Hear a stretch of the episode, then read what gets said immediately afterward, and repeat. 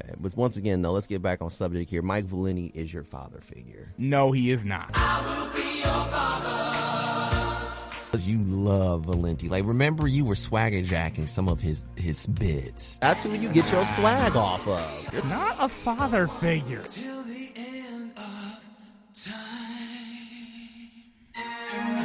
Let us be your sports father figure on our podcast with swag on SoundCloud and iTunes at WXUTs after further review.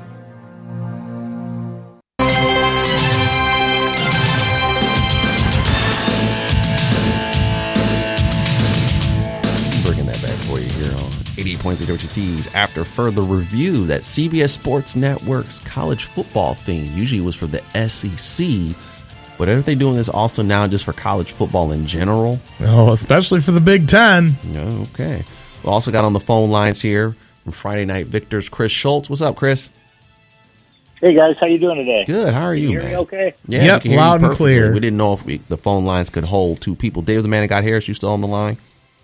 Yep, still here. Okay. Well, once the equipment actually works great here on college radio. Wow. It's a it's a Christmas miracle Yeah. in August. Yeah, that is true. It is a Christmas miracle in August. And by the way, how about we get this on here for you as we uh, actually get a round of applause from from our from everybody. Here we go.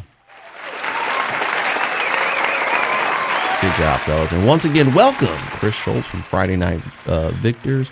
And uh, what are you guys going to be talking about today? Well, we're gonna be going through through a little game of this, that, or the other of the teams that we cover on the blog. Sixteen of them.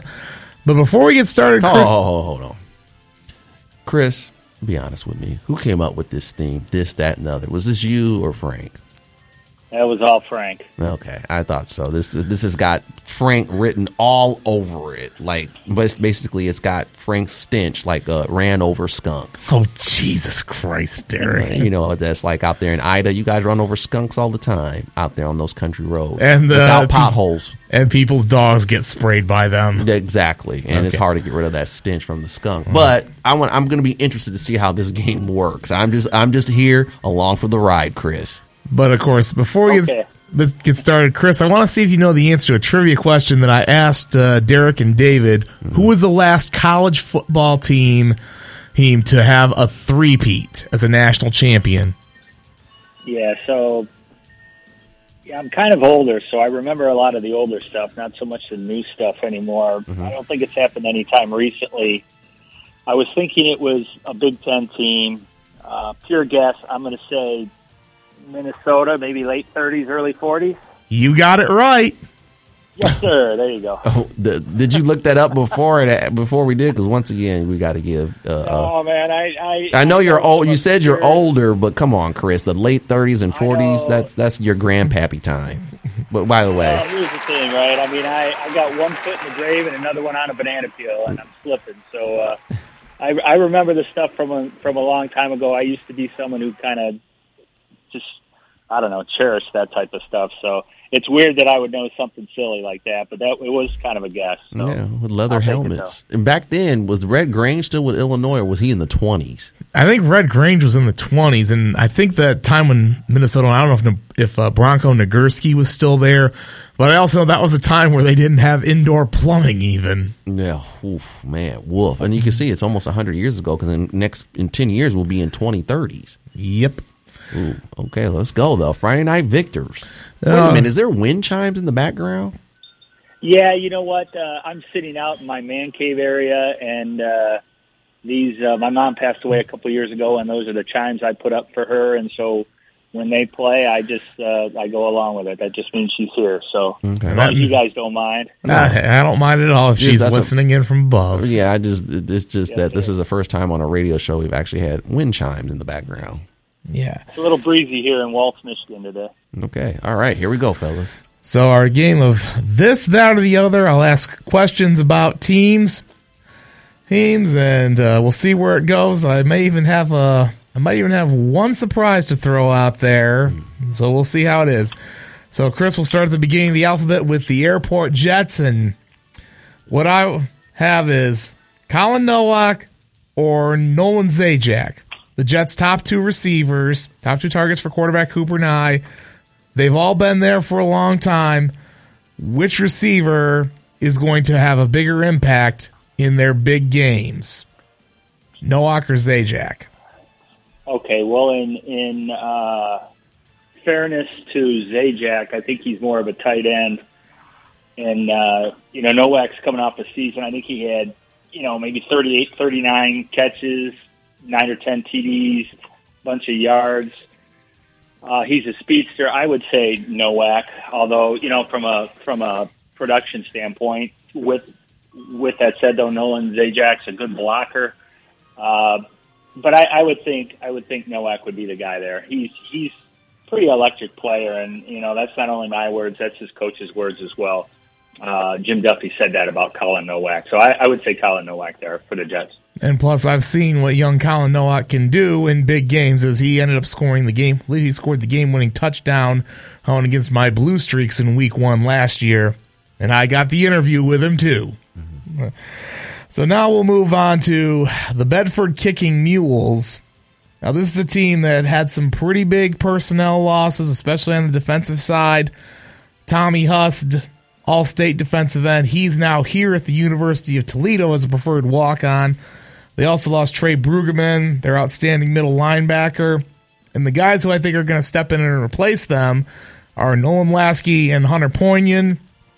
Now, what I want to know, Chris, is between Lasky or Poignon, who will be more of an impact player on defense given who they have to replace respectfully? Uh, gosh, I, I, I'm going to go with Nolan Lasky here. And uh, in fairness to Hunter, I don't I don't know a lot about him, but I do know Coach Phillips had mentioned Nolan Lasky to me. Defensive end, six three ish or so, 220 pounds. I, I would think he would be the guy that's gonna that's gonna you know try and replace those big names. I don't know if he can replace those guys, but with that said, I mean Bedford has a you know they always have a lot of football players. They're a good program, so they're gonna they're gonna find people, and it's just gonna be next man up. But I would say it's Nolan Lasky. Yeah, I'd, I'd have to agree with that. And no disrespect to Hunter, I mean he's got he's got big shoes to fill in as well because Trey Brueggemann was outstanding on both sides of the ball, at linebacker and at fullback. So I mean, he's got work to do. But the thing is, Tommy Hustle was an all-stater at defensive end, and he was just a vicious pass rusher. So I think Lasky's going to have his work cut out for him. But I think he can get it done. I think Jim O'Brien's got a couple of nice players to replace some big guys. So moving on to Gibraltar Carlson, there's a bit of a quarterback battle going on up in Marauder country. Hey, and what I want to know is Who's the starter week one, Jackson Zachary or Joe Krolak? That's a great question, Frank. I, I think uh, I think both are going to see time. Uh, you know, Jackson Zachary is kind of a, a bigger guy. He was a receiver last year. Uh, he's a big, powerful. You know, you know when he runs the ball, and you know they'll probably do a lot of play action with him with uh, Isaiah Wright at running back, so I, I could see him. But then uh, Joe Krolak, he's more of a pocket passer. He's probably a little quicker. It really depends on what the you know uh, Dan Kelflesh, your AD and offensive coordinator over there, is going to do this year. I would imagine they're they're going to run the ball a lot because they have the speedster Isaiah Wright, but. Uh, I think both of those guys will will get opportunities, and then you know will one separate themselves? You know, possibly, but I, I think either one are capable. I will say that you know Jackson Zachary started at receiver last year, so you know it maybe be easy to move him over there. Uh, but I, I think both get playing time. Yeah, I could. I definitely could see where if you have both guys on the field, you really got to watch out for a lot of trick plays. But it's really going to. We'll just leave that to Jason Jenner to decide how they get used. Now the next three teams, I'm combining all into one because of one aspect, and that's a quarterback receiver combo. That's Dundee, Erie Mason, and Flat Rock. I felt like I had to do this because uh, there's quarterback receiver combos that I absolutely love. Dundee, you've got Ryan Zanger and Braden Whitaker. Erie Mason, you got Vaughn Brown and Corbin Herrera. And then Flat Rock has Graham Youngie and Alex Gillum. Which one of those quarterback receiver combos that I mentioned is going to be the most productive. Most, most productive. Okay. Yes. Well, that's about I just uh, Zanger and Whitaker. I think Whitaker is probably the best receiver in the area. Uh, how much they throw the ball will really depend on on their running game. I, I don't think they're going to zing it all over the place, but uh, I do like that combination. You know, Von Brown to Corbin Herrera. I saw them in the scrimmage over down at Ida. They throw the ball a lot. Uh, you know, Herrera's got great hands, and, and Brown puts the ball where it needs to be. And then in, in Youngie and Alex Gillum, and in fairness to uh, maybe Alex, I, Graham's got three or four receivers he could throw the ball to, and, and uh, Graham Youngie was our offensive player of the year last year as a sophomore. He set all sorts of Monroe County region records, 30 touchdowns, 2,600 yards, or whatever it was. Uh, but I think the way you asked that question, most productive, I would say it would be uh, Von Brown and Corbin Herrera, uh, if we're pointing out two people specifically, just because uh, they're going to throw the ball a lot more, and Herrera is going to be the main target for the Eagles. Yeah, I could definitely see that. I mean, I actually worked the game where Brown ended up tying the state record for most touchdown passes in a half. And Herrera ended up catching, I think, at least half of those passes as for TDs. I mean, those guys are good. I mean, Zanger and Whitaker, I think Whitaker is going to get the ball a bunch of different ways, not just catching the ball. I think maybe on a fly sweep. He's also a kick returner, and I think he's going to see a lot of action at defensive back as well. Hell, and then as for, I mean, Graham Youngie, I'd say he's the best quarterback in the area. Uh, set the records. I mean, Gillum, I think he's, it might be a stretch, but I could see him having a big year. I know he missed last year with an injury. Hey, but I think he's he's a big son of a gun, six six. Who's going to cover him? I will say, week one, Dundee and Flat Rock are going to meet on the gridiron, and look out for that one. So yeah, I think uh, I think Gillum will have a a huge year in the red zone. Uh, you know how much they use him elsewhere.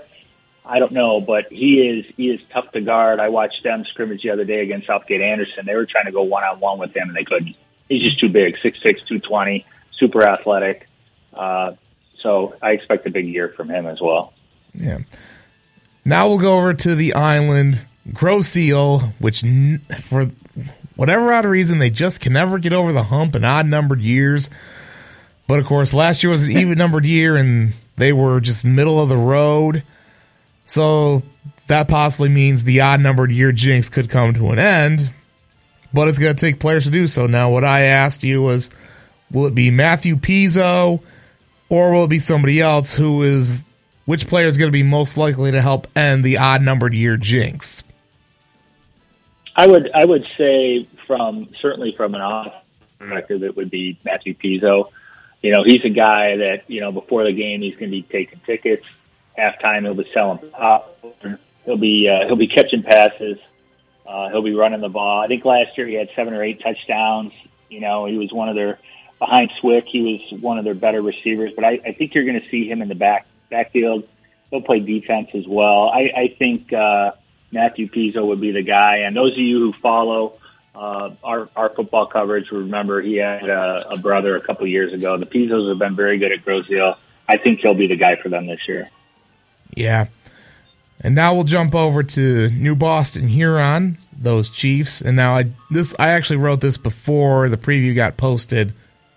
So what I wanted to know is Brennan Caldwell, Micah Smith, or Christian Copley, who will be a bigger star for the Chiefs? Yeah, that's it. You know, that's it. Uh, there, and I'll and I, I'll go into a little bit of detail on that. Uh, Brennan Caldwell is, as a sophomore, was a really, really good player for the Chiefs. Could run the ball, played linebacker.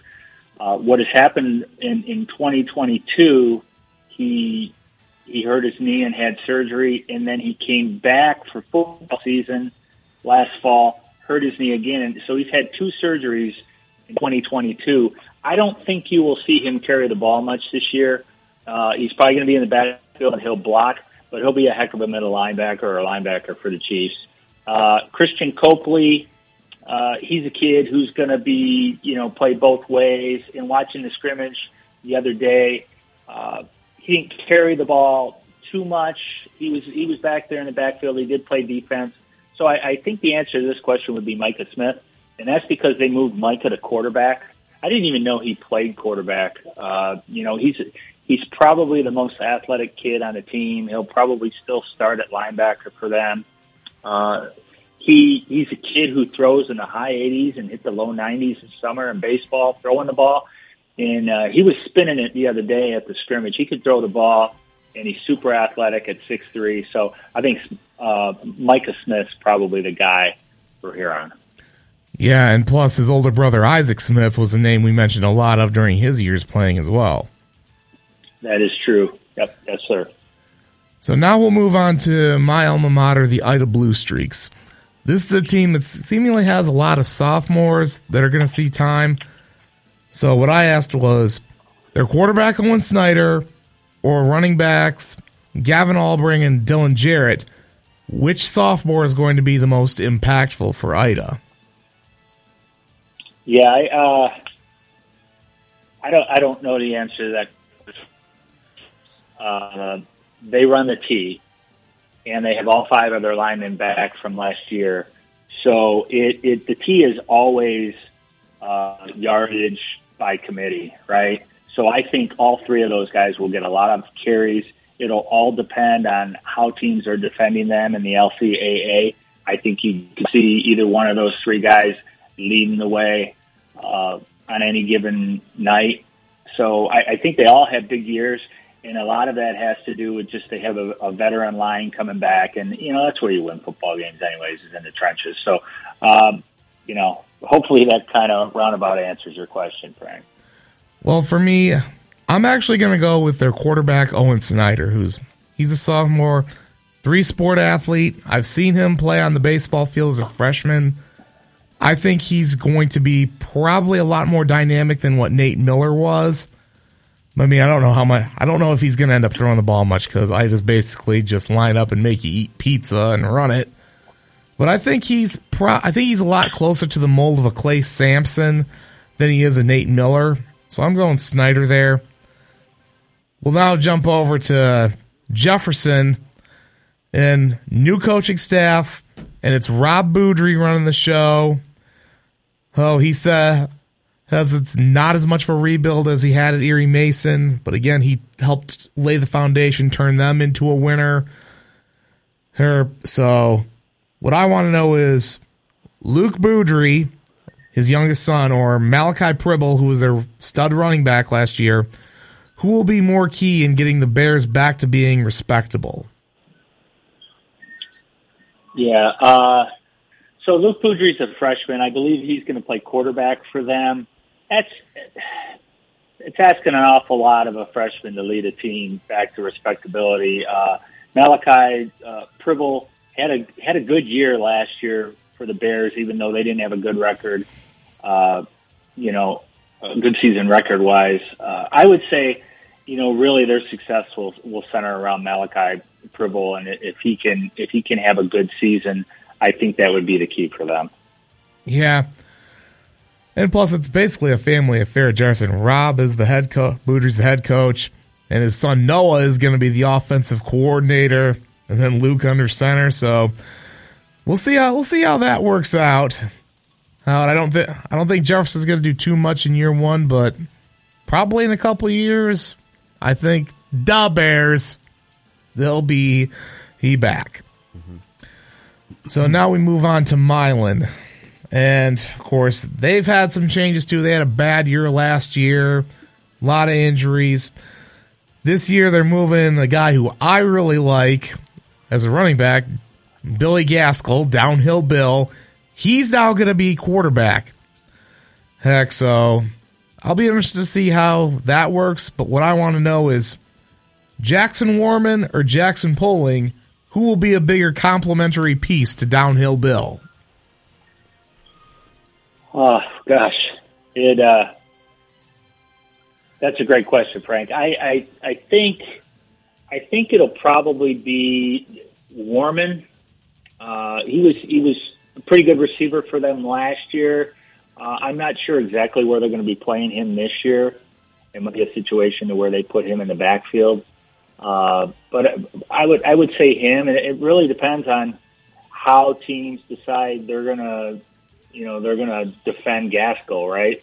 Uh, now, with that said, I know Milan is to change some things up on how they approach things, and um, they might not be the the same Milan Big Reds that you you've seen over the the last few years, uh, or or most of Jesse Hoff. But I, they'll be competitive because they have a great coaching staff. So, uh, you know, I, I guess I would go with Jackson Warman there. I have a quick question for you. How many Jacksons are there this year playing football in the region? It seems like there's four or five of them anyway. Oh, I mean, I can name uh, those two at Milan. There's Jackson Zachary at Carlson, Jackson Wurtenberger, a lineman at Ida, and there might be a there might be a couple more in there too that I haven't discovered yet. okay. So now we'll move on to Monroe. Another coaching change there. Kyle Reed taking over. And Monroe is going back to their roots. They're going to run the football and run it a lot, which I think is a good thing for them. And it's kind of why I said that they would possibly go five and four this year at least. So what I want to know was between the four running backs I've seen mentioned, Michael Burns, Logan Loveland, Tegan Simmons, or Tanner Collette, which running back is going to be he the top guy for Monroe?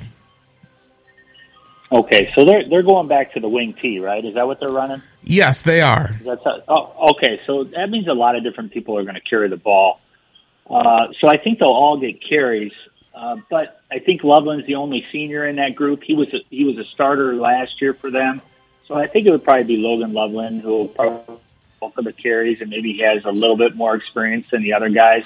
You know, each of those guys brings something different. Uh, you know, whether it's speed or athleticism, but I, I think uh, I think Logan Loveland will be that guy. Yeah, well, Michael Burns is also a senior too. He was primarily defensive back last year. They say he's got a lot of speed, but I got to agree, Loveland's going to be that guy. I've I've known Logan for a couple of years. Great athlete and an even more outstanding person. I could see he'll be the guy for them. But then Tegan Simmons is kind of more of that power back. Kind of same deal with Tanner Collette as well. And now we'll move on to Riverview, the Pirates, who got the state semifinal last year. Here, so we kind of know who they have coming back. Obviously, they got their quarterback, Lucas Thompson. Their running back room is going to look a little different. They got some guys coming back, but some big names to replace. So, what I want to know is is Max Lockhart, Ian Adams, or some other running back who ends up being their leading rusher. Keep in mind, I think it's Adams who has to be the guy who replaces Jacob Shank. Right. I, th- I think I think that's probably what's going to happen. I mean, you know, Lockhart was, you know, he ran for a thousand yards last year and in ten TDs, I think it was, and uh, he's a really good two way player, and he'll be one of the, you know, the top guys going after that overall Friday Night Victors Player of the Year, I think, because he's just been good as sophomore and junior year. Uh, I think Ian Adams steps into that fullback position and, and takes over for Shank, and they like to run a lot of quick trap. And uh, Adams is a speedster, and that hole happens to open up when they run trap. And you saw a lot of runs from Shank last year. Uh, but it, I mean, the bet man, I would say it would be Lockhart, but I expect both of them to probably go over a thousand yards. I mean, they they run the ball that much, so. Uh, but I'll go with Lockhart there. And you mentioned Max went over a thousand yards last year, and that was due to the fact that some games he didn't even play running back because he had a he had a hand injury and had a cast on. Still played defense though, and was still just as good. Yeah, he's a great player. Oh yeah. And now we'll move to Elm Street to the SMCC Falcons. They've also got a bit of a quarterback battle going on. So junior Ian Foster or sophomore Brady Hines, who ends up being QB one for the Falcons? Oh, well, I think they're I, th- I think they're both going to get their opportunities to play. Uh, Foster, the junior, Hines. Uh, you know, I, I I don't know who's faster in that situation. Who's really bigger. Uh, you know, I, I I think they're both going to get opportunities to play the quarterback position, and and whoever it is, I think the other one will get carries somewhere in the backfield. So I I think they both contribute. Uh, maybe one separates themselves during the year. I would say going in though, both of them will get snaps, especially since they're playing Michigan Collegiate, which a lot of people think they have a chance in that game. I don't I don't know if I believe that, but you know, Collegiate's loaded, so you know maybe it's a chance for Coach Kipp to uh, out you know who who the better person is for that that position. A lot of times you can't find that out in practice or a scrimmage.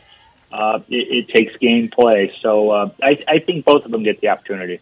Yeah, although I, from what I've heard, it sounds like it could be he Hines. I mean, he's got some better bloodlines in that program, and that's nothing against Foster. From what I've heard, it sounds like if Hines wins the competition, Foster may end up playing some running back. Now moving on to Summerfield, they've got a new coach. Dylan Zegedy was their defensive coordinator last year. He actually spent time at Bedford under John Phillips. Brings in Jeff Skabinski, another Bedford assistant, to be his offensive coordinator. Summerfield, it's going to be fear the veer. They're running the veer just like Bedford is.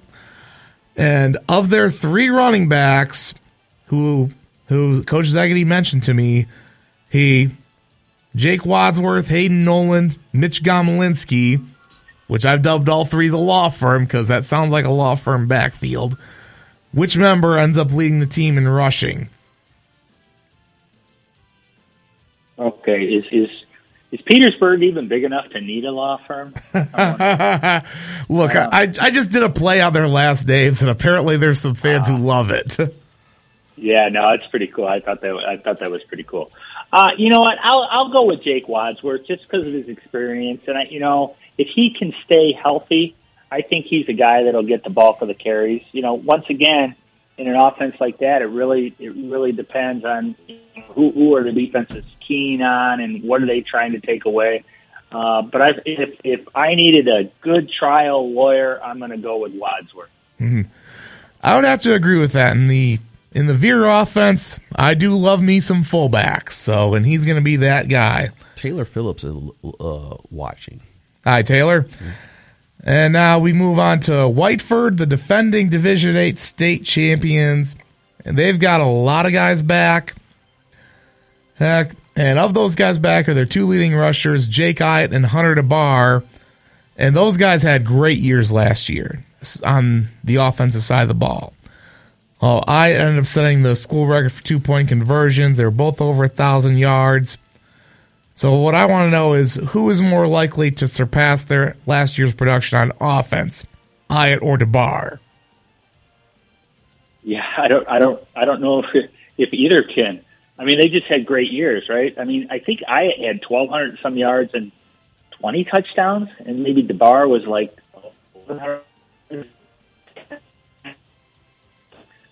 I mean, I don't know if I don't know if Jake Iyett can surpass that. I mean, twenty touchdowns. So maybe I go with DeBar just because maybe he can get in the end zone a few more times. Uh, I don't think it matters. I think they're just loaded again, and they're whoever you know is is is feeling it, and uh, you know, it, it, I guess it'll depend on play calling, but you know, they'll both have big years. I just don't know if they can surpass that, right? Well, they will likely have a freshman quarterback starting for them. Trey Eitner, he's the younger brother of Tommy and Ty. Both ended up playing quarterback for the Bobcats, with Tommy leading them to a state championship in 17. So we'll see what happens there. Now, Chris, a bonus question that I came up with on the fly, and I'm going to throw at you. Uh, would this be a what I call a root for blog scenario? Because I mean, we we start out as a Huron League blog. There's a lot of Huron League fans. If we have a three way tie for the Huron League between Airport, Flat Rock, and Riverview, one, do you see that happening? And two, how chaotic would the comment section be if that happened?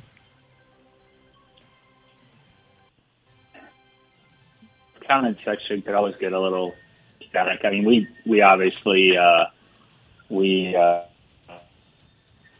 that stuff doesn't get through. Right? What to say, you know, how to describe what we do with the comments. We don't let everything through, but I mean, it's very possible. I, I really think, yeah, I think it could be a three-way tie. It wouldn't surprise me at all. Um, I think, I think, I'll say this. I think Flat Rock has a hard time beating Riverview. Uh, but I think Flat Rock could beat Airport. and then Airport gave Riverview their best game last year uh, and defended them really well. So I could see Airport doing that. So I could see that happening. You know, the wild card would be a team like Huron or SMCC jumping up and biting one of those three, which I could see see happening. Maybe uh, you know after you know I watched CC scrimmage and I watched Huron scrimmage. I, I thought I didn't think CC looked particularly good as I thought they were going to be uh, the other day, but it is a scrimmage. I thought Huron going to be so. Uh, you know, I don't know. I don't know if I answered your question, but you know, I mean, it, it, it'll be interesting. That that would make it fun, and and for us, if it's a three way tie and teams are competing that much, it just means we get thousands and thousands of fans on a weekly basis coming to FridayNightVictors.com. So I like that. Well, that's what that's why I said it's going to be RFB Root for Blog. Yes. Yeah. Yes, sir. Yeah. So week one coming up next week. Uh, obviously, you, Gary, and I are going to have to do our video. Oh, any potential hints about where our game of the week could end up being? Yeah, that's a that's a good question. I'm going to try and go to the game of the week, and I'm down to two, and uh, it's either Flat Rock at Dundee, and you know, obviously those teams are evenly matched. They played each other last year in the playoffs. I think Flat Rock won maybe what 27-22. Yes, right. Uh, you know, so there's that. There's you know, the receivers that we mentioned earlier. Uh, Dundee's opening a new stadium and uh, I went to Flat Rock. So so there's that. But then you have Carleton Airport going over to Gibraltar Carlson, uh, which I just think is a fantastic matchup. So uh, it could be either of those two games. Uh, I'm missing another one. Is there a third game I should be considering, Frank? I don't. I don't have that stuff in front of me. Oh, I'm actually glad. I'm glad you asked because I did submit my uh, my uh, preview, my uh, game, our must see games, the my portion of the piece that Gary and I will do, who he's got to fill in and his stuff. I mentioned Flower and Dundee, Airport and Carlson, a couple others I mentioned, Warren Collegiate at SMCC. I mean, I know Collegiate ended up beating them pretty bad last year, but they got to go to Navarre Field, the friendly confines. Hines, And of course, I think everybody knows what happened the last time those two teams met at Navarre. And then I also mentioned Erie Mason at Jefferson as an under the radar game because Rob Boudry was previously at Erie Mason, and the seniors at Erie Mason they were freshmen in his last year there, and plus Steve Bowers was his defensive coordinator. So there's some juicy storylines there. Yeah, that's a that's a good one, and and you know it's funny that collegiate SMCC game. I was by Navarre Field the other day. I think they have the grass up to the knees, and I thought I saw some lights out. So uh, there's a little home cooking going on over there at Navarre Field, and uh, you know maybe that helps Central keep that game a little closer. Well, I I plan on uh, talking to Jared Jansen, their athletic director, a little bit later on today. So we'll see what he's got for him. Oh, okay. So doesn't he like to cut his lawn and everything like that? Oh, yeah, well, yeah. I should ask Jared if he. You should have Navarre mowed like your grass is mowed. Right, exactly. It'll look Yeah. pristine. He is. He is the long guy. Hey guys, I have a, quick comment. You guys were talking about the college football while I was waiting on hold. Uh, I don't. I don't. I was looking at Colorado's schedule. They could. They could oaf the season. I don't think they're going to be very good. That's a. That's a tough schedule. Yeah, I mean, some people are drinking the Deion Sanders juice. So I mean, eh, I don't. I don't see it. I, I think uh, I love Deion, but I don't. I just don't. I don't see it. I they they're not going to beat TCU. You know, maybe Nebraska at home. Colorado State's a rivalry game. You know, Oregon SC. No, no. UCLA. No. Oregon State has their best team in years. I don't know. I don't. I don't. Anyway, just He my could will. I mean, David. David's still on the line. David, what do you think? No, I, I think that, like with anything, you never know with injuries. Obviously, new coach, new system.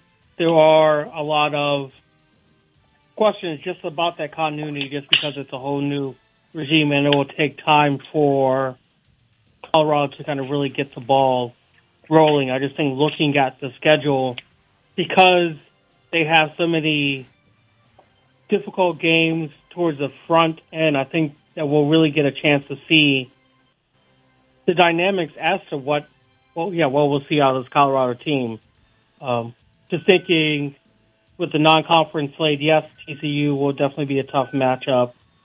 Um, I think, and I don't know, maybe it's just kind of Big Ten bias, but like I don't still, personally, I don't know if Nebraska is for real.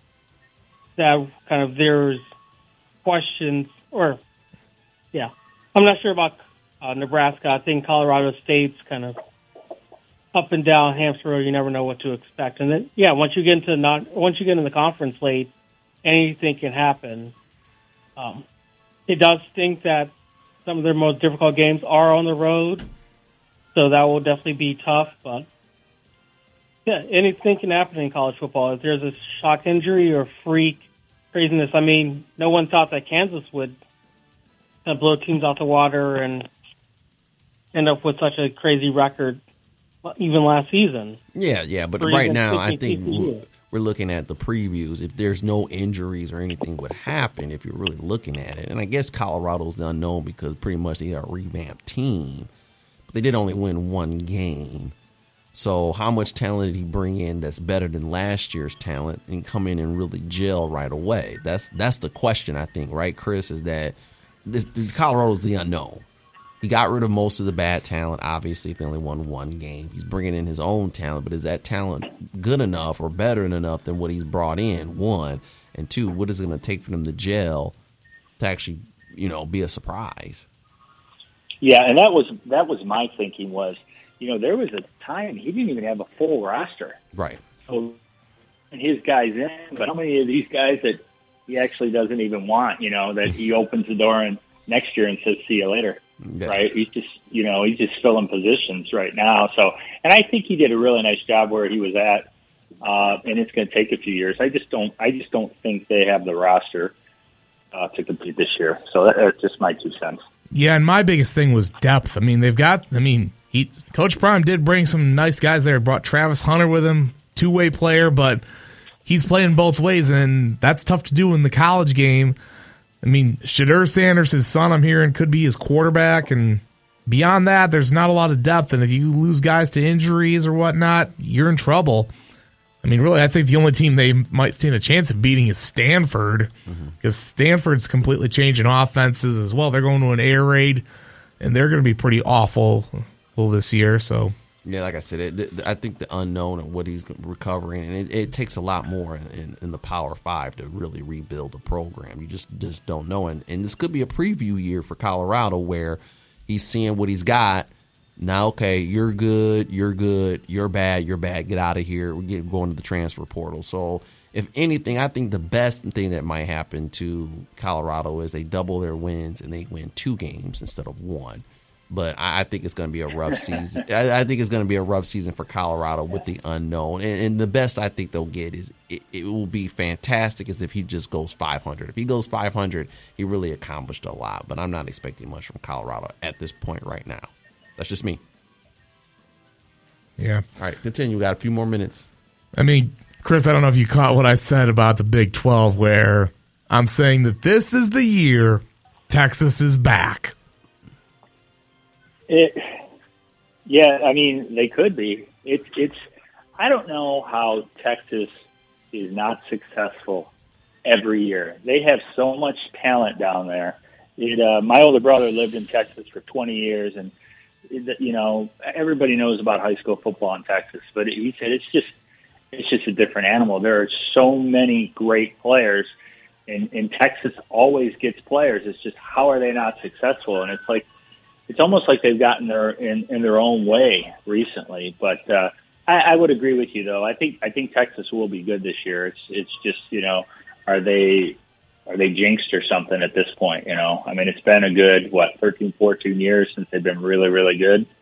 Um, and it seems like every year they have a decent enough roster to where they should be successful, uh, especially playing in the Big 12. So. Yeah, and I mean, personally, I thought they should have beat Alabama last year had Quinn Ewers not died during the game. Yeah, they had that game won, and, and kind of you know Alabama escaped, and you know uh, probably because of Saban. Yeah, you know, but uh, yeah, it'll be interesting to see the Big Twelve this year, and I don't, you know, I think it's easier because I don't think Oklahoma is what they used to be, and I don't, I don't know if they ever will be. You know, especially when they move to the the SEC. Uh, I I'll say it right now. Oklahoma's first year in the SEC, it's gonna be a disaster. And then also, speaking of the SEC, I'm in the camp that this is the year that Alabama does not win 10 games in the regular season. I don't like who who they have at quarterback. They don't have any NFL wide receivers. They don't have really good running any NFL caliber running backs, and they're undisciplined. I say they don't. David thinks that they're going to win the SEC this year. Whose camp are you in? Well, you know, year in and year out, Alabama has more five star people than anybody else. So, you know, they might have people that we just don't know about. You know, obviously they sent some guys to the pros, and you you had said earlier that they weren't very disciplined last year. Uh, I think that changes. I don't think you'll see that two years in a row out of a Saban coach team. Uh, you know, I, I Georgia graduated a lot, but they're the two-time defending champs, so I don't know. You know, it could be anybody in the SEC. I mean, LSU you know, they really they really look like they have a nice team this year too. So, uh, you know, if I was a betting man, it would be yeah, Georgia, Alabama, in the in the uh, championship game, and you know, who knows from there. Yeah, I th- I still think LSU comes out of the West. And also, just to wrap it up real quick, I've said that the biggest threat to Michigan in the East is not Ohio State, but Penn State because Michigan does have to go to Happy Valley this year. And kind of like how I said with how we can have a three way tie in the Huron League, a three way tie in the Big Ten East between Michigan, Ohio State, and Penn State, where each ends up with one loss in the regular season. Realistic or not? Yeah, I think that could happen. I mean, you know, uh, Michigan having to go to Penn State uh, is tough and I know there's been talk about it. It's not going to be a night game, which I think Penn State was hoping for. It's a noon start. Yeah, it's a big noon on favors, Fox. I, I, think that favors you know Michigan. Do, do they win that game? I don't know. I mean, Michigan's loaded, right? And and uh, I think Michigan's a better coach team than Penn State is. I mean, really, the unknown is you know who's going to be quarterback at Ohio State, and then you know Ohio State always has talent, so. Uh, you know, I think it's I think Michigan probably wins the Big Ten, but you know, who knows? I mean, it's it's going to be it's going to be a fun year in college football. It'll be interesting. Yeah, it I will think be. A bigger question. I think a bigger question would be is how bad are my Michigan State Spartans going to be? well, look, I've said Mel Tucker's got to win at least eight games this year, or the heat's really going to be on. Well, I don't. I don't think that's the case. I think he's got to go 500 uh, because they have the toughest schedule in the Big Ten. So I, I think he's kind of got a stacked deck this year, but I do think he needs to win six games. Will that happen? No, I don't. I don't think they will. So I do think he'll be on the hot seat. Uh, if they could win eight games, heck, I'd be ecstatic. I, I don't. I don't think there's any way they win that many games. Hmm. Well, we shall see. Oh, Chris, thanks so much for yeah. calling in on Friday Night Victors. Where can we uh, see your material at? Yeah, it's at uh, it's at uh, FridayNightVictors.com, and uh, you know we've we've done previews on ten teams already. We got another six that will be going up over the weekend. Mm-hmm. We uh, will have a show that we do on Monday. We record it on Monday, and it'll be up Monday night. You can see that on on the website, or, or just you know uh, search on YouTube. You know, Friday Night Victors. We'll talk about some of the games and you know that are going on, mm-hmm. but. Uh, you know, we've got scores on Friday nights, but you know, I tell you what, August and September, September we'll have 100,000 people visit the site over. So, uh, you know, come and check it out. And you know, we we we we're not just a, you know, it's local football coverage, but we're not just, you know, we're not just posing stats and stuff like that. We do give commentary, so it's a little bit different than other people do, right? There's great media out there that cover the teams but we kind of add a different perspective, kind of like what we did today, you know, where Frank's asking questions and, and we're getting in to specific players. You don't see that a lot of times. uh, from other coverage. So uh, check us out, please, at FridayNightVictors.com. And by the way, Frank is the chairman and chief of the Ida area. Every time I see someone at a basketball tournament, I ask them who Frank Vajcner is, and they go, "I know Frank," and Frank is a celebrity. Well, I can tell you this: he's the best guy that we have on our website. Uh, Gary and I, you know, we were just treading water there, and then when we brought Frank on, things really took off. So uh, we we both adore Frank, and I know the fans always ask me about Frank. They're always like, "Is he that genuine?" And it's like, Frank is the most genuine guy. He will tell you what he's thinking, and uh, and he knows his stuff. So, and and you guys know that, you know, obviously from the show. Yeah. Well, thanks so much, Chris, for calling in. Thanks, Chris. All right, guys. Thanks for having me. Appreciate it. That was Chris Schultz from Friday Night Victors. David, what you got going on this weekend? There's another weekend for uh, American World or World Football, American Baseball. One step closer to the start of Week Zero on college football next week. Okay, man, enjoy that, David. Eh, we'll do. Thanks for the commentary. Frank, what you got going on? Uh, I've got to work on uh, a couple more previews for Victors, my Whiteford preview and my Bedford preview. Get those done. Those will be coming up, and then also watch out for the best games of the year. I got to wait for Gary to put his stuff in. We did a little different. I did the odd numbered weeks. He's doing the even numbered weeks. Remember, there's only nine weeks in uh, Misha football. Yeah, Oh, are you back next week? I'm not sure at this point in time yet. I got to see what the officiating schedule is. Things are a little bit up in the air, and Okay. knows? Week, week zero, bro. Week zero of college football, and week one of Michigan football, and week two of high school, Ohio high school football. yep. All right, Frank. Well, once again, thanks so much for joining us. Great segment there with uh, Chris Schultz from Friday Night Victors as you're part of that organization. Also, thanks to David the Man of God Harris for the AFC NFC East previews. The NFC East preview is already up on SoundCloud, so make sure you check us out. SoundCloud and iTunes. Picture of Frank Vajcner and Horse's Head. For David and Frank, I'm Derek Lawson. It's been a presentation of 88.3 WXUTs. After further review, we'll see you when you see you. Peace. We're out.